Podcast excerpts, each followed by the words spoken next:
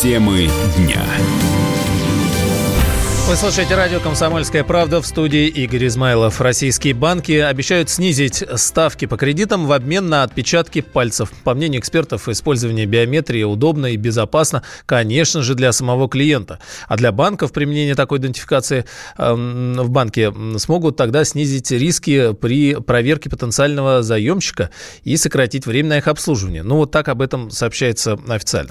Насколько именно могут снизить процент по кредитам, пока не сообщаются, но аналитики аналитики считают, что речь может идти о целом проценте. Член Ассоциации руководителей служб информационной безопасности Александр Токаренко считает, что данные предоставлять небезопасно. Первое, что передачу ваших отпечатков пальцев вы осуществляете на ваших смартфонах, ну, соответственно, в Соединенные Штаты Америки. Кроме этого, э, по российскому законодательству отпечатки пальцев относятся к биометрическим персональным данным. То есть все банки должны повысить свой уровень защищенности своих систем до обрабатывающих биометрические персональные данные. Стойкость проверки по отпечатку пальцев при незначительных изменениях погоды, то есть или очень жарко, или холодно, данные системы не срабатывают или дают ложное срабатывание. Если, если банк попытается реализовать данную систему в банкомате, который находится на улице, то ему или, или потребуется загрублять систему контроля отпечатка пальцев, или его вы просто не сможете по отпечатку пальцев ничего сделать. Соответственно, если будет загрубление, то тут ложное срабатывание, и кто-то как-то может воспользоваться вашими отпечатками пальцев, поэтому заявление о том, что это усилит каким-то образом идентификацию и все прочее, ложно. Декларация о том, что вам снизят процент, потом банки опомнятся и этот процент опять повысят. Добавлю, внедрить эту технологию уже прямо сейчас готовы 4 крупных российских банка, а в данный момент в этой самой единой биометрической системе уже зарегистрировано 80 тысяч отпечатков. Ну, правда, не сообщается, э, все пальцы считаются или 80 тысяч отпечатков конкретных э, людей. В Подмосковье задержали лже-коллекторов, которые полгода терроризировали семью. Как сообщил официальный представитель МВД Ирина Волк, злоумышленники звонили с различных номеров на мобильные телефоны мужчины и его родственников. Представляясь работниками коллекторского агентства, они угрожали физической расправой и требовали возврата долга по кредиту. Пока все традиционно, в том числе и исписанные оскорблениями стены в доме в адрес должников. Генеральный директор юридической компании «Юрвиста» Алексей Петропольский считает, что сегодня работа коллекторов трактуется неправильно правильно. Кто такой коллектор? Это любое физическое лицо, которое устроилось в коллекторское агентство работать.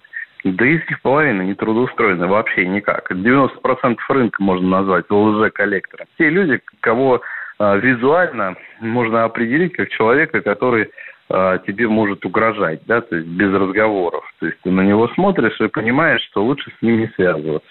И говорить о том, что лже они, да, не все лже, потому что по факту коллектор, по идее, это должен быть человек, который имеет юридическое образование, да, и заниматься бумажной работой, а, и думать, как бы помочь судебному приставу взыскать долг. Должен разыскивать, помогать ему имущество и как-то взаимодействовать вместе с ним. Но 99% этим не занимаются, занимаются только угрозами, а, какими-то выемками, поджогами и прочим.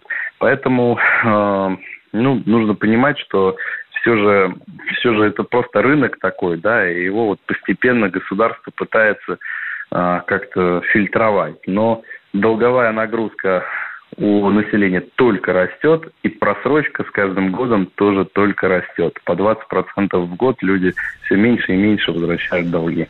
Но Петропольский также добавил, что право взимать долги юридически имеют только судебные приставы.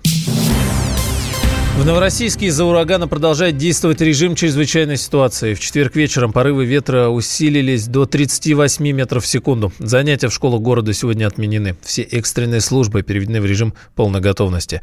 С подробностями корреспондент «Комсомольской правды» Артем Гнатенко.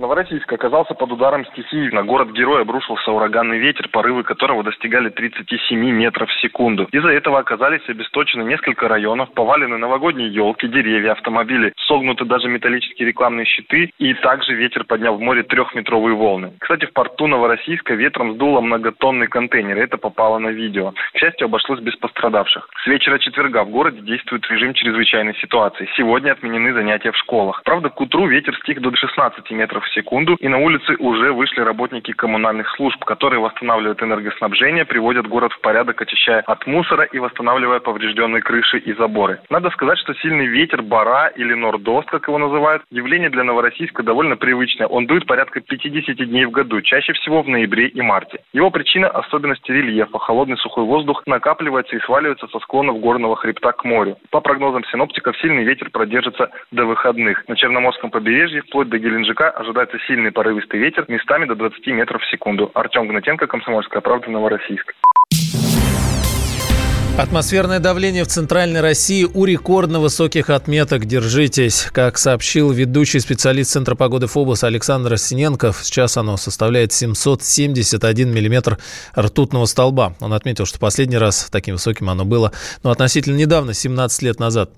Атмосферное давление, которое установилось над э, центром европейской части России, превышает примерно на 20-22 миллиметра среднестатистические нормы. Тем не менее, оно уже начинает постепенно понижаться. Связано с мощным, обширным, холодным антициклоном. Вот такая погода, как по нашим предположениям, она продержится в Москве до середины следующей недели. В течение этого времени атмосферное давление постепенно будет понижаться.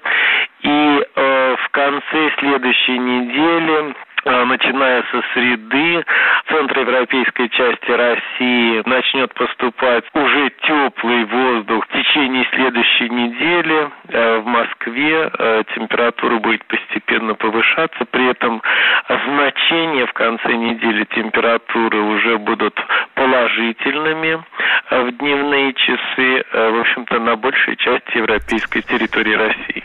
Минувшая ночь в столице стала самой морозной с начала осени. Температура опустилась до минус 10,5 градусов.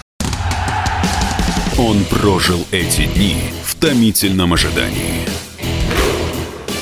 Он считал каждую минуту. И теперь он возвращается. Он голоден и собирается утолить свою жажду. Его не остановить. Твое утро никогда не будет прежним. Максим Шевченко. В понедельник в 8 часов по Москве. Главное – доживи.